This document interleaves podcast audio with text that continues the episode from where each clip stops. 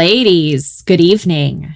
Hello. Hello, ladies. Woo! Like that. Feels like a start to a song. We partying. How's everybody doing? Hmm. Hmm. You know, COVID free so far. busy day today. Yeah, It felt like I was just bogged down with work. she's What's working the hard. Word bogged mean? Uh, I think I know it from my mom.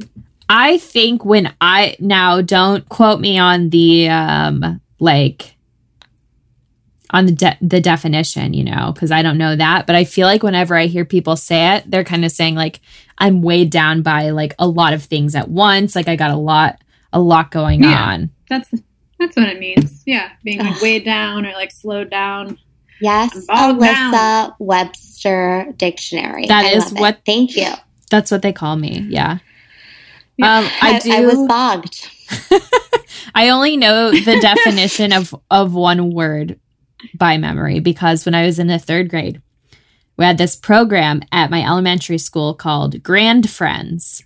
And um, it was where our grandparents would like be assigned to different classrooms and they would come read to us and like bring cookies and stuff Cute. and my grandma was a grand friend and we had this like luncheon for the grand friends one time and it was me and one other person whose grandparent was a grand friend and one of us had to know the definition of grand and the other had to know the definition of friend to say it Oh. at the luncheon we got up and said it in front of everybody and uh oh my gosh. so i know the definition of friend Well, gi- give us, give it a go. Yeah, uh, I got up and I said, friend, a person whom one knows well and is fond of, an ally, a supporter, or sympathizer. Oh wow. Yeah, and uh, to this day, I still remember that. So there you have it. That was beautiful. Thank and I liked you. it. And Yeah. I wish that definition went a little deeper. You know, I think the definition has evolved over time because the last time I like thought about this, I looked it up and it looked a little bit different. Um, but yeah, you know, definitions change over the years. They do edit them. So Do they? yeah, Ugh, yeah, I had no idea. because like you know they got to add new words and things. True. So pretty fun stuff. Tight. Fun facts for the start of the episode. Yeah. Um, I have had a crazy week though, and I think it is in preparation for something I'm doing after we record tonight, which is uh my mentor has given us assignment to have a sort of reading with one of our other classmates over Zoom. And I have that tonight. And right after I found out about the assignment, activity started picking up around me. So last week, I was awoken twice in the same day by someone whispering in my ear the name Sam Harrison. What the heck? So I've tried to look this person up. None of it's connecting. I don't know who this person is. And I told my mentor about it. She was like, You got to figure it out. And then the next day, I got woken up by someone whispering the name. It was either Doris or Dolores, but hmm. it was like kind of quick and it woke me up. So then that was like Wednesday and Thursday of last week, I think. Then Saturday evening, we um, went to a friend's backyard to sit around like a, a bonfire of sorts. And I went in their house to wash my hands. And um, all of a sudden, I was just overcome by like, I don't even know what it was, but I felt so dizzy. And then all of these voices were like fighting over each other to talk to me. And I was What? so I was so overwhelmed that I was like, I have to leave. Like, I have to step outside. I can't continue to be in this house. But I asked my friends, like, hey, has anything weird ever happened in your house? And um, he was like, yeah, usually when I'm here alone, I really feel like there's someone else here.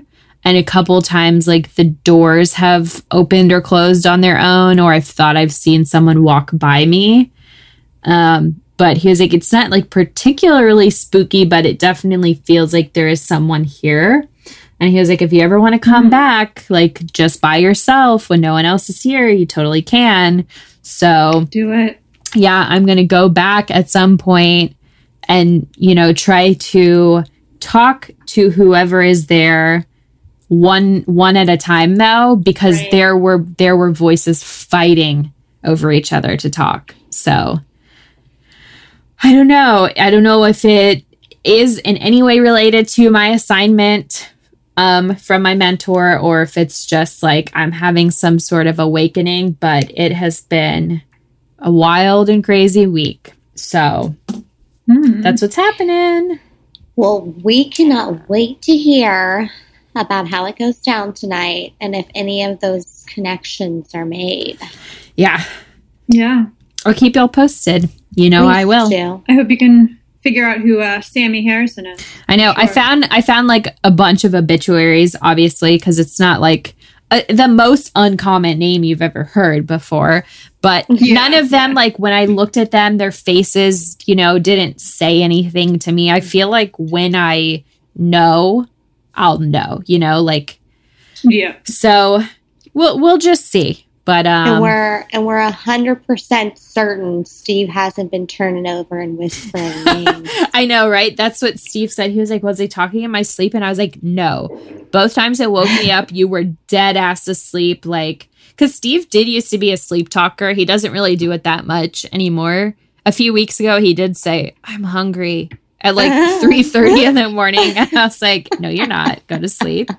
But um, I love a sleep talker, y'all. I love that. when we first started dating, he really did it a lot. I think he's like now used to sharing a bed with someone, and his brain has like kind of learned to shut it off in some way. But one time we were like, we were newly dating, and he said in his sleep, Hola, me amo Mr. Wiggles. no, he didn't. E2. he And was I speaking said, to the uh, Latina side of you. Yeah, I was like, okay, go off, King. he did a s- full sentence in Spanish. Yeah. Yeah. Wow. Hola, me I- amo Mr. Wiggles E2. I love that. Did you about him. respond? I said, I was shocked. I, I don't know if I said anything, but it was pretty freaking wild. Kylie would be the one to just turn over and start talking to them. I know. I feel like I was like, oh yeah. I feel like I was like, are you awake? And he clearly wasn't. But yeah. Oh, we have fun. We love to laugh. Well, uh yeah. So cool. We're having fun. We're the Golden Ghouls, Alyssa, Kylie. Emily. and it's time to get spooky. Another great app. Another fun one for you. This week, we're heading to Illinois. All right. Oh, yeah. We're doing it big. We're With Sufjan Stevens. Yeah, we're doing it right. Um, so we talked about Illinois before. It was kind of like already on the roadmap to talk about it, but then we did the like haunted road trip for Matthew and Kristen, and Illinois would be a good spot for them to stop off. So I thought great for them, but then also one of our very sweet listeners, Kimberly, reached out and was like, can y'all please cover Illinois? I just moved here. I'm like trying to get comfortable and I want to know about the haunts. Um, oh, yeah. yeah. That'll And make you comfy. Kimberly is a super, right? Kimberly is a super talented artist. Um, so y'all need to follow Kimberly on Instagram at Kimberly Sugar Art. You're going to be blown away. But Oh yes. Yeah, so good, but so talented. And I was like, we gotta, we gotta put something together so the people know what's what in Illinois, and they can go get Mhm. haunted at their, at their leisure.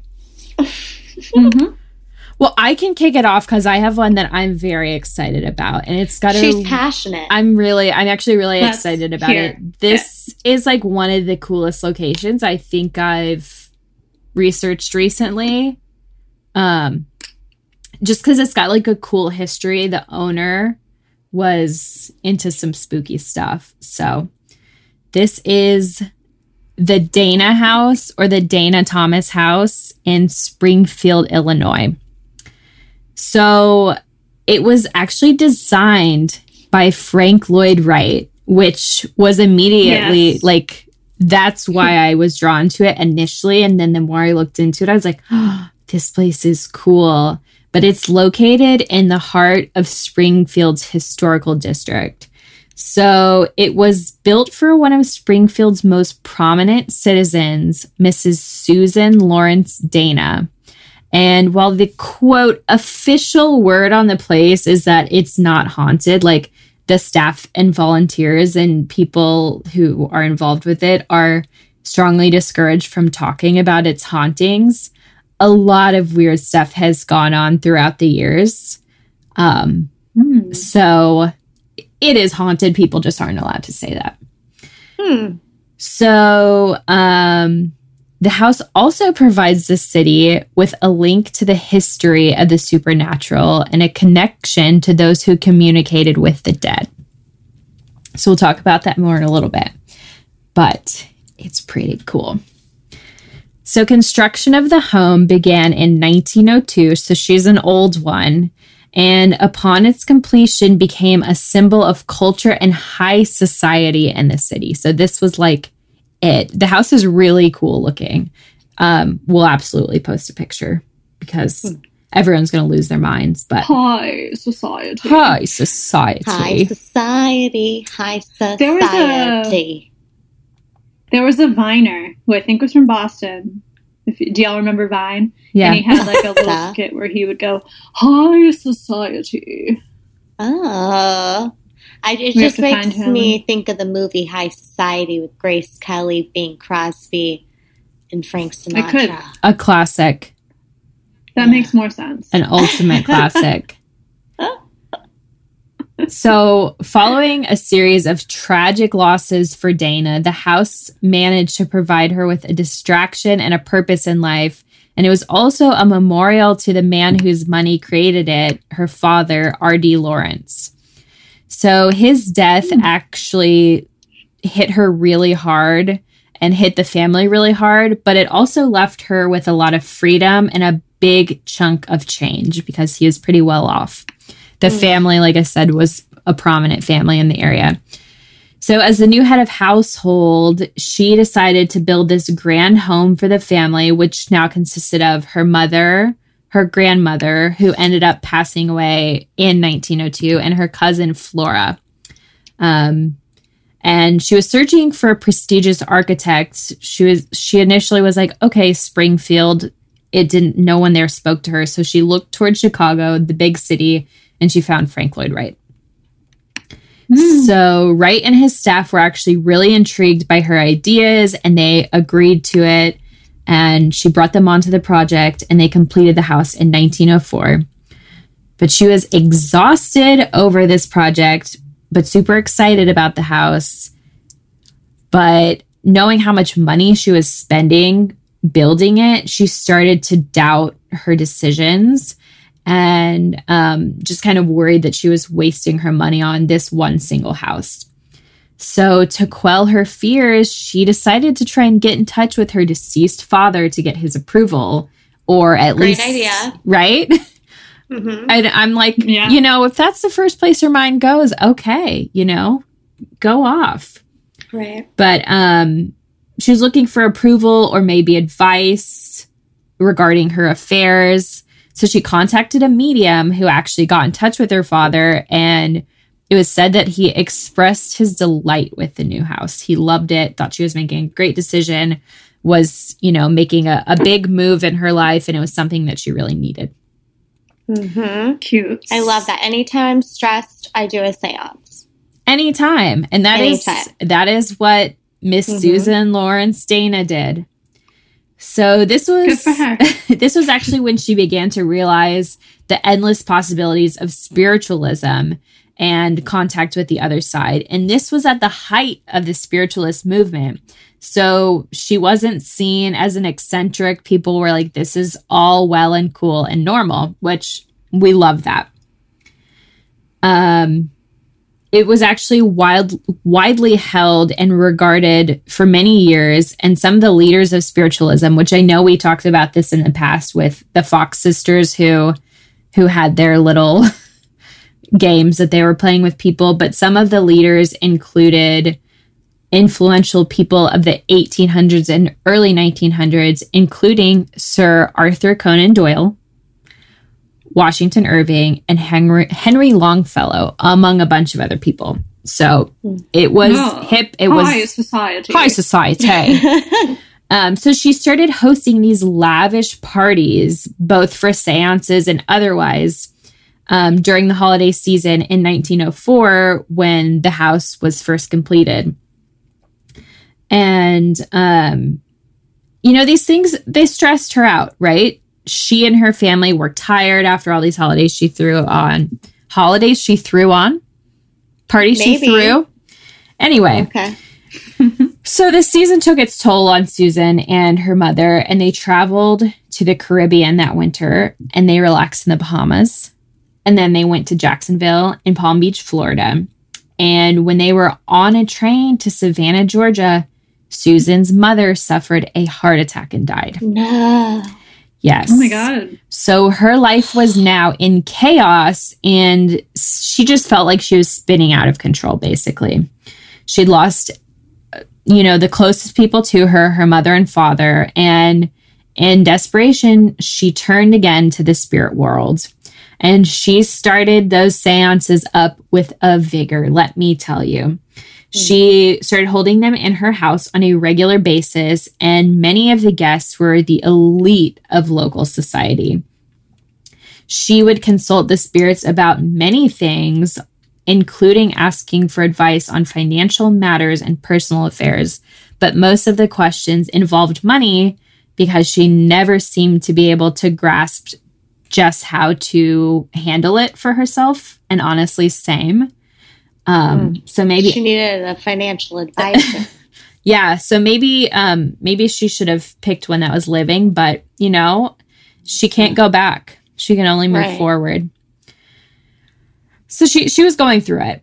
And after several failed marriages and the passing of two infant children with her first husband, she focused on herself and she became an advocate for women's rights and she actively participated in the suffrage movement. So she was like kind of a badass. Yo, she actually sounds super tight. Yeah. That's why I was like, That's- Hey. Yeah. when I started looking into her, I was like, I have to do this one. Like the Yeah, house. She sounds cool. the She house- throws a bunch of seance parties. Like, I know you're stressed, but I love you for this. the house drew me in, Yeah, but, we're here for it. but she was like the selling point. yeah. So during this time, she also continued her pursuit of the un- unknown. She collected a massive library of books on the occult, spirit contact, psychic healing, metaphysics, all of that good stuff. And um, her circle of other Springfield knowledge seekers often gathered in her home, and they would call themselves the Springfield Society of Applied Psychology and they later became known as the Lawrence Metaphysical Center in 1924. So she really took this thing for a run. Three years later, in 1927, they moved their meetings to a building downtown that was like specifically for their their research. The Ghostbusters. Hmm. Yeah. Sadly, though, her declining health and poor handling of her money caused her to eventually have to give up her home. Um, and it was sold to Charles C. Thomas, which is why it's now called the Dana Thomas House, who was a book publisher. She sold it for $17,500 in 1943. What a deal. What a steal of a deal yeah. we know how much those houses go for now. I mean, honestly, seventeen five in today's money is probably Yeah, I Uh, feel like that's a lot. a good chunk of change, but I wish I had done the math on it. anyway, though, Uh, she passed away on February 20th, 1946, and it was said that she was lucid and aware of her surroundings, but she just she perished. And then Charles It was her time. it was her time. Uh, Charles Thomas, who had purchased a home from her, died in August of 1968, but his company that he housed there stayed in the house for another 10 years until the state took possession of the home in 1981. And they started a three year project to restore it to its 1910 condition. So they made it look like what it looked like back then. They were actually able to um, get back a lot of the original furniture that had been sold in auctions and whatnot um, when they were clearing out the house. So a lot of that stuff is still there today. But what about the ghosts? That's what you're thinking at this point, right? Although they they hotly deny it in official statements that this place is haunted, there have been tons of reports of strange occurrences in the house over the years. How could there not be? How many people do you think she contacted? You know? Mm-hmm. So, Springfield newspapers reporting on the home tell of strange sounds in the house, like footsteps, hands clapping. Don't know what that's all Ooh, we about. love it. Uh, and these have been heard in an otherwise empty building. So, like, one person will be there and hear that, and they're like, "Who the?" Okay, Who? applause, applause. Okay, let's do it. On one occasion, which actually happened to be the anniversary of Susan Lawrence Dana's death, a light sconce suddenly flew off the wall without explanation, which sounds dangerous. But It's her. Excuse me. yeah. a staff member in this story was quoted as saying, It's a standing joke among us that Susan still walks the halls watching over the house that she loved. It now actually operates as a museum that you can tour. Um, and witnesses have seen a lot. So they have also heard humming voices. They've seen curtains moving on their own. A chair was thrown down the stairs. People have felt extreme cold spots, and a woman's apparition wearing black has been seen on numerous occasions. A lot of people believe that the woman is Susan Lawrence Dana herself, which it probably is. Um, reports also say that these hauntings are known to happen on specific days, usually Dana's birthday, the day her mother died, Hmm. or the days of the three funerals that were held in the home back in the day. So Interesting. it it would all make sense. It's all lining up. So I I found a few um things that people who had visited wrote about their time there. So someone visited in 2018 and shared this little tidbit. As our group was filing through the second floor master bedroom area, I was the last in line. We next entered into a smaller adjoining room, which we were told by the guide was the nursery. Sadly, both of the babies born to the original owner and her first husband had died in infancy. After our group left the room, I lingered behind for a few moments to look at the christening gown, which the babies never wore and still had the price tag. Ugh, my heart breaks.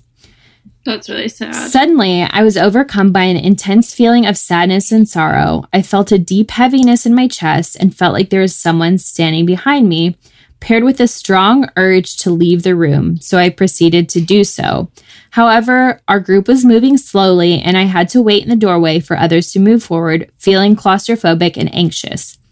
Finally, I was able to leave the room and felt like I was being followed down the hallway. I kept looking behind me and had a strong sense that someone or something was standing in the doorway. The sadness lingered with me for the remaining tour, and it was not until I exited the house that I felt relief. As a footnote, I pulled our guide aside and told her what I had experienced, and she confirmed that a psychic medium who had been there previously had indicated the nursery area is indeed haunted. Mm. They always are. They always are. Baby ghosts are spooky. Baby ghosts. Another They're guest. not a nursery. Oh yeah, something something just ain't quite right, you know. It's the name.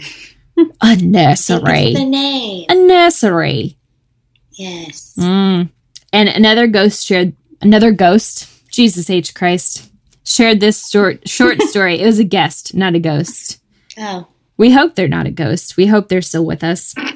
Some friends of mine told me the place was haunted, so we went and sat outside the building. We saw a see through woman standing in the window in a nightgown with her hair blowing around. The windows had fogged up as if someone had taken a shower, leaving condensation on the glass. We took the tour the next day and discovered that the window we saw her in was Susan Lawrence's bedroom. There were about five of us that mm. saw her there the day prior. Wow. You know, at first I thought you said she was in a see through gown in a foggy window, and I was like, this is a sexy scene. No, Yeah, was yeah. No, her whole person was yeah, see It through. was she was transparent. Yeah. Still sexy if you're Still into that, sexy. you know. Sarah. I love a transparent relationship. Yeah. You know, Transparency, it's key. Key. But I, that's a fun Key. one. I mean, it- I'm That going to go fun there one. someday. And Yeah. if anyone has I've- been there or is going to go there, freaking send us pics. Let us know. I love Yeah. Susan. Mm-hmm, mm-hmm, mm-hmm. I think she's cool. We love it. Super cool. We love it. So there you have it. Cool. The Dana House, There we Springfield. have it. I've got a kind of a, a kind of a quirky one. If you want to Oh, I love come a on over to, we'll, we'll go on over to Elgin, Illinois. hello. I know there's an, isn't there an Elgin, Texas? yeah, it's pretty pretty many close. Elgins. Pretty close to Austin. Cool, cool. So we're gonna go to Elgin Casket Company. Oh, Something I don't think of often is, you know, the the companies and manufacturers that make caskets. I guess maybe it's something I should think about in these trying times, but here we are. So right now it's abandoned. And we're going to get to what it's become in a few. But this building and factory was built in 1890 and it was built on top of a an overcrowded cemetery. And by that I mean people really wanted to build in this location and they were like, "You know what? Let's just dig up some of these bodies and move them elsewhere." oh my which, gosh. as we know, has never ended well for anyone ever, including the including the bodies. Mhm. Usually, this you know wakes up spirits and angers them, and it's almost a guarantee that whatever's built on top of that area is going to be haunted. So, Elgin Casket Company it was originally Elgin Silver Plate, and it was acquired in 1926 by a competitor, Western Casket Hardware, uh, and it was that was on the east side of Elgin. And in 1939, uh, the name was officially changed to Elgin Metal Casket Company. So this was like the best of the best in terms of caskets. They produced caskets uh, in steel, stainless steel, bronze, and copper rather than you know the usual wood. Uh, and during their prime, they shipped over like seventy thousand caskets throughout the country. They're known for providing a casket uh, for the body of John F. Kennedy uh, when it was transported from Dallas to Washington after That's his a big- that's a assassination in '63. deal. It's, yeah, it's a pretty big deal. Mhm. And then um, also President Calvin Coolidge, former president, was also buried in an Elgin casket. So it's they're a pretty big deal. You know, they're a pretty big deal. Uh, but going back to when it was acquired and the name was changed, Holly. not even months later did the spooky stuff start. So I want to say it was like three weeks after the name changed to Elgin Casket Company. Five mutilated bodies were found in the basement storage area. No. Mutilated? Yeah. Yes. Uh, so it's like okay, Who this wasn't this? wasn't an accident. it's not just one dead body; it's five mutilated bodies, and the case was never solved. Um, Oh my god! I don't know if there's just if maybe it was swept under the rug or it just it wasn't really investigated, but it's it's a cold case right now to this day. There was also a mysterious cyanide spill from the factory in 1977, um, which resulted in the city having to close the river. And it was this whole big mess. Elgin Casket Company was fined for endangering basically everyone in the city. Um, they still don't really know what caused that, but it was very strange, very mysterious. Uh, between 1949 and 1982, there were numerous reports of, uh, I guess you can say, escapees from nearby from a nearby mental institution, um, and they were seen on the grounds of the factory, um, but then were never were never found. So they escaped, were seen at the factory, and then never heard from again or seen. So maybe they continued their escape beyond, or maybe something went down. We don't know. There were also uh, multiple multiple reports of groups of figures direct uh, dressed in cloaks, which is very strange. Like, oh hey, did you see that group of cloaked individuals this morning? Like, oh yes, sir, high society. So it is believed by visiting psychics and mediums, um, as well as um, previous tenants and employees, that um, the factory was actually used by cults to perform rituals and ceremonies, and that a certain area of the factory is an actual portal to hell. Oh, not another one. No. So this this cult activity may explain the the group of cloaked individuals. Yeah, I was- Um, that's definitely you know a a red flag or a black cloak in this scenario. Mhm. so I'm turning into a dad more and more every day.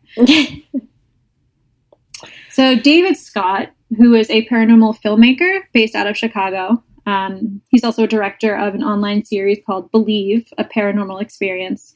He investigated the uh, Elgin Casket Company with his team, um, following an invite from a psychic medium, Chris Fleming. So they communicated with several spirits during an EVP session. They communicated with a young child. They heard from a female spirit who said her name was Tara Lee, not to be confused with Sara Lee, which is a delicious snack, yeah, or Tara Reid. or Tara Reid, also a delicious That's- snack. That's what I was going to Uh, say. was Tara Reid. Another spirit admitted to murder, specifically a gunshot murder that occurred decades prior. So that's that's a that's pretty intense to hear. And they so I'm going to share an excerpt from David Scott's article covering the investigation because it's just it's too much. It's too it's too Mm. good to not just share it with you directly. Okay. Our final experiment took place on the lower level inside of the boiler room. Chris was conducting an EVP, EVP session. John and I were assisting in filming Chris using Digital Dowsing's SLS cam. Chris began to speak to the spirits about their awareness of being dead when a figure slowly began to manifest itself on the screen of the SLS cam. I knew exactly what I was looking for as I had joined an investigation in which Bill Chappell had initially tested out the Xbox Kinect sensor in a haunted environment. And then he he links the video to that, which is something we can share if anyone's interested. Directly before the spirit popped up on the screen, we received an EVP response which told Chris, I'm behind you. no. The correlation between the correlation between this EVP and the entity on the SLS cam is astonishing. Two forms of evidence of an intelligent entity side by side is groundbreaking. The spirit seemed to be dangling from Chris's voice recorder. Its stick figure legs and arms hanging lifelessly, while its head appeared to be buried inside of the microphone. what? This was absolutely incredible. That's very poetic, by the way. This was absolutely incredible. I have talked with so many spirits using electronic voice phenomena, but to actually see it happening was quite the rush. I asked the spirit if it could move its arms or legs or wave at me. To my surprise, the spirit jumped up and appeared to turn towards me. It then began to kick its legs and jump off of the microphone and fly up the wall and away. Whoa, whoa, whoa! That's not what I asked to do. I I don't We didn't- appreciate all this arm and leg movement. They need to really shut it down. Yeah, too many appendages. Just remain a blob, okay? Please. I mean, especially when you just ask for a little twirl and a wave, you know, and you're going to do Yeah, a whole yeah. j- jib jab jance A for me. Right? Like, oh, Get out of here. what is this, Darren's dance group? Oh, yeah. Chris remained calm as he had not witnessed what we saw on the screen. The rest of us gasped in excitement as we knew what we had just captured. So far, this device has done nothing but impress me. I said it back in 2012 when I first used it, and I'll say it again. This device is going to change the way we hunt ghosts. We confirmed that the spirits we spoke with were intelligent before appearing on the screen in front of us and hanging itself off of Chris's voice recorder. So, I mean, if that's not a good sell for that cam, I don't know what is. it really was. I want one. He's like, buy now. So, in the Elgin Casket Company was eventually abandoned in 1982 and it was moved to Indiana. So, since 1982, it's just been, you know, this empty, haunted giant vessel. Um, and it has turned into a haunted house called Evil Intentions. Um, this, it, what's funny is is that people say that this is a haunted haunted house, which isn't something we hear of often. Uh, the owner, Mike, as well as many employees, they have, of course, heard voices, um, been physically affected by, you know, invisible forces, whether it was, you know, being scratched or pushed. Uh, they people have seen shadow figures. Um, visitors have also reported sightings of shadow figures in the main hallway.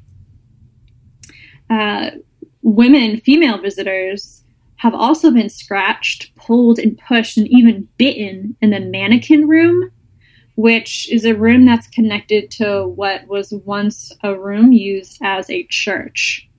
So that's frightening. Um, in the in the chainsaw hallway slash ba- in the basement. uh-uh. Um, it's named this because during the haunted house season, this is the area that guests have to make it through when someone you know jumps out with the horrible chainsaw. Duh. We know it well if, for those who have been to a very interactive haunted house. Um, apparently, in the first year of operation, the employee that was assigned to the chainsaw hallway had so many paranormal things happen to to them that they put the chainsaw down and left and never came back. Like, I'm out. I'm done. I can't do haunted houses, and people are always shocked to hear that because they're like, "You love spooky stuff," and I'm like, "I don't like that kind of spooky stuff." No, yeah, you don't you don't like jump scares. It's particularly the chainsaws that freak me out the most. And yeah, Yeah. uh, yeah. I, I, everyone's like, there's not a chain on them. And I'm like, I don't care. One time when I went to a haunted house when I was in like middle school or early high school, there was a chainsaw maze. And I don't know. I think I thought I was like hot shit because this guy that I thought was cute with, was with us. So I was like, I have to do it.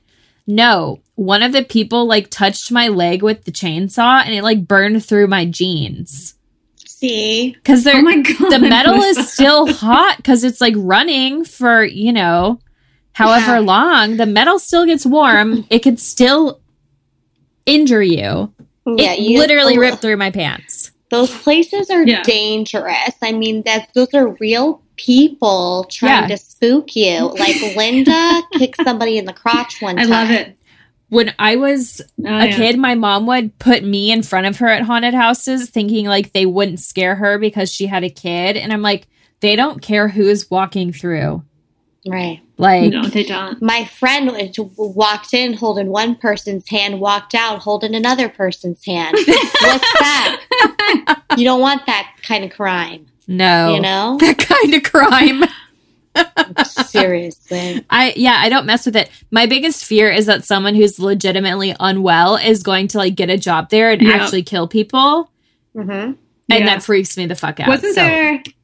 There was something I forget where, but it was a few months ago. Someone. It wasn't even an employee. It was just some crazy person that went in there and started stabbing people. in a. Oh, No. Uh, uh, see? I- I- see, absolutely the fuck not. Yeah. No. Wow. But yeah, there there we have it. So if you live near Elgin, go visit the Elgin intent the Elgin the Evil Intentions haunted haunted house and let us know. There was Yeah. another haunted haunted house that I had looked up for Illinois and now I can't remember the name of it, Ravens something, Mm. but apparently there's a lot of haunted haunted houses there. So, Good. Interesting. good for them. Yeah. Good for them. Kimberly, you let us know if you go to this one if if anything out of the ordinary happens. Yes. Ooh, Tell us. baby. Well, uh, also, once you're done checking that place out, make your way on over to old Chicago because there's this place Yes. called the Alley of Death. And I need to Ooh. know if it's truly as spooky as it sounds. Tell us. Tell us. Apparently, it's on this little strip called Couch Place, and it sits behind the legendary James M. Nederlander Theater. Ooh. Yeah, it's a real hard last name to say. Nederlander Theater. Yeah. Originally, or formerly known, not originally, excuse me, formerly known as the Oriental Theater, served a lot of patrons back in the day. My fa- my my fellow ghostly, I don't know what I'm trying to say here. It's a long night, isn't it? Anyways, it served a lot of patrons. It's some, to name a few, Fanny Brice. You know her. Fanny, I don't know her, but I love her name. Wait, you don't know her? I don't think so. She's that. Wasn't it that film, The Funny Girl? Isn't that based off of Fanny? Oh, I'm pretty sure. Uh, people like George Burns, okay. Eddie Cantor, Bing Crosby, Ella Fitzgerald, Jean oh, Harlow. wow. All these people have gone through through these doors. But you guys, before it was the Oriental Theater, it was the Iroquois Theater. and something really Oh. tragic happened there. Yeah, I know this story. Do you know this story? Yeah. I didn't know this story. And I was like, oh, wow. They don't talk about it a lot, apparently. They try to keep this like a little secret because they don't want people to get spooked. Well, But they he- will I- be Yeah. when they Yeah, hear I hear this. I'm about to I'm about to turn it up. Turn up the spook.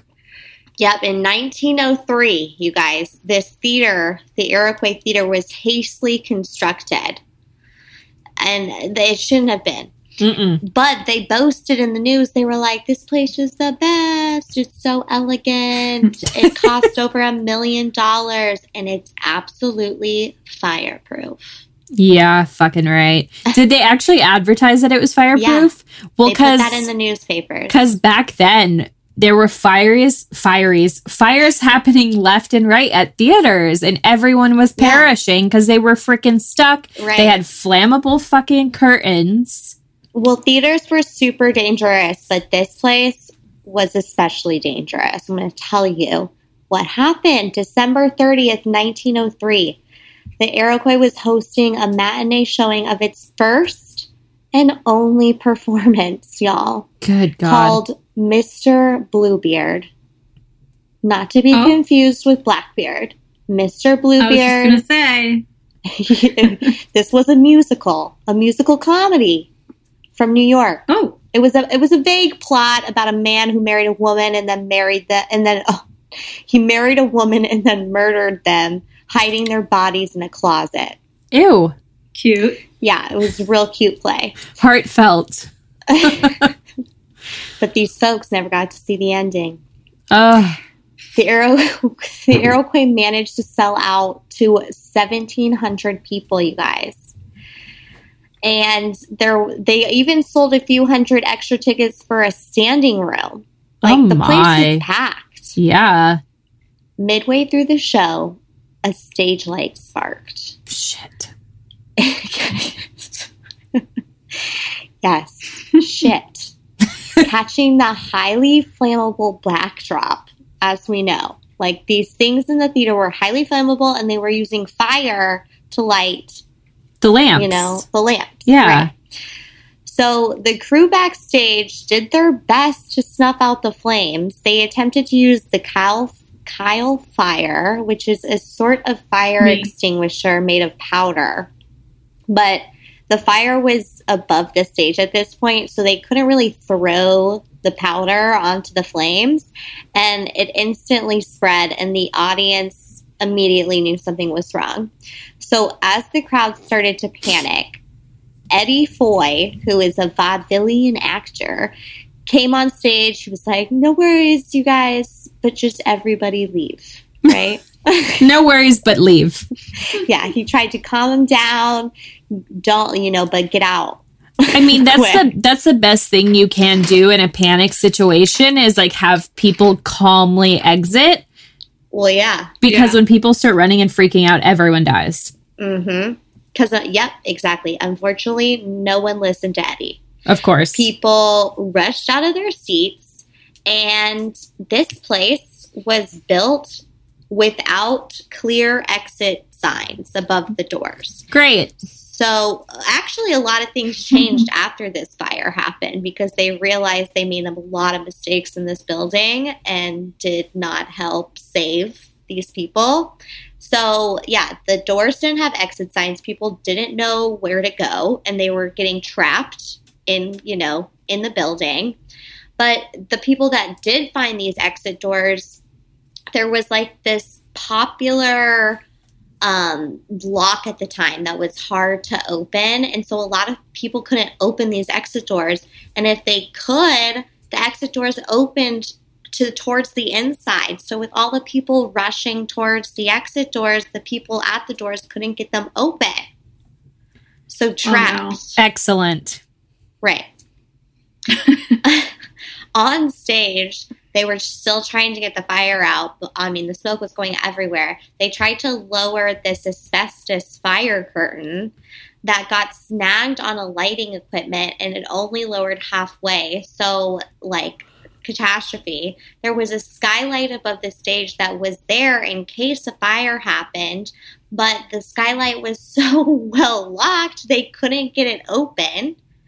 And all the smoke filled the room. God bless. They Mhm. really made it fireproof, huh? they really did. yeah. Jesus. When somebody finally got one of the doors to the a backstage, when like a cast member got one of the backstage doors open, it let in a cold gust of air and it fed the flames so Yep. much that it blew like a gust fireball out at them. Which, oh my god, Oh.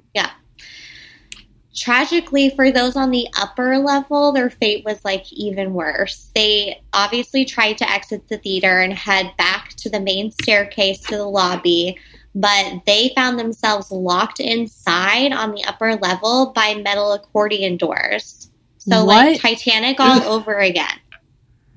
What a Yeah. horrible, horrible way to go. Like, oh my God. Back then, it was apparently customary to lock people in the upper levels when the house was sold out because they didn't want people to sneak down to the expensive seats. Which, like, okay, Classist, right. bullshit. So, a lot of those people on the upper level, they were trying to find other ways out, obviously. A couple people found doors that led to fire escapes, but these escapes were so frozen over that they couldn't be level lowered all the way down to the ground. So in panic, people just began jumping to the brick alley below, and that's how a lot of people died. Was you know jumping. Um, actually, some of them sur- survived because their faults were cushioned by the By ones other that had people. jumped before. oh. Mm. Yeah. um, horrible. Um, so the alley, Death Alley, as they call it, or the Alley of Death on Couch Place, like that's where they were jumping and landing. Um, the tenants on the other in the other building were obviously they noticed the panic and so they wanted to help and they were sending ladders over that extended out to the windows to try to get those stuck uh, so they could crawl across safely. But of course like it's not a great safe way to do things and so Yeah. a lot of those people fell and died. Um overall the fire lasted about like 30 minutes but claimed the lives of over 600 people I mean, in the oh God. in the world of fires like that, that's a fairly long fire, yeah especially Yeah. for people to be trapped inside of. Like, it's gruesome. Yeah, that's is a horrible way to go, you know? The majority of the dead that weren't found in the theater were found outside and they said that they on Couch Place it the bodies were piled up to like six feet high. God, Oh, Mhm. Jesus. Yeah. And so, and even like as the recovery work began, the burned bodies from inside the Iroquois were even stacked up in the alley before Mm. they were taken to the Mm-mm. mortuaries to await their identification. Um, but yeah, tragic, like awful. And as Melissa said, it's like very, it was in the Chicago Tribune. Like, I feel like it should be more famous than it is because it's like super, you know, horrible. But they try to keep it Yeah. a secret because the Nederlander Theater is still running and having people in and out of their doors, and they don't want people to get scared. Uh, but the alley is pretty haunted. and Appar- I'm not surprised. yeah, apparently that people can feel like a ton of cold spots in the alley. Um, you can even hear faint cries from people that from uh, voices that are not there. Apparitions are seen. There's feelings of being touched or even pushed by invisible entities, and it's just a real sad, spooky place. Uh, I I. I bet a lot of those people, like the tut, the pushing is like maybe people who are trapped, like still thinking that they can get Yeah, out. like frantic. Mm-hmm.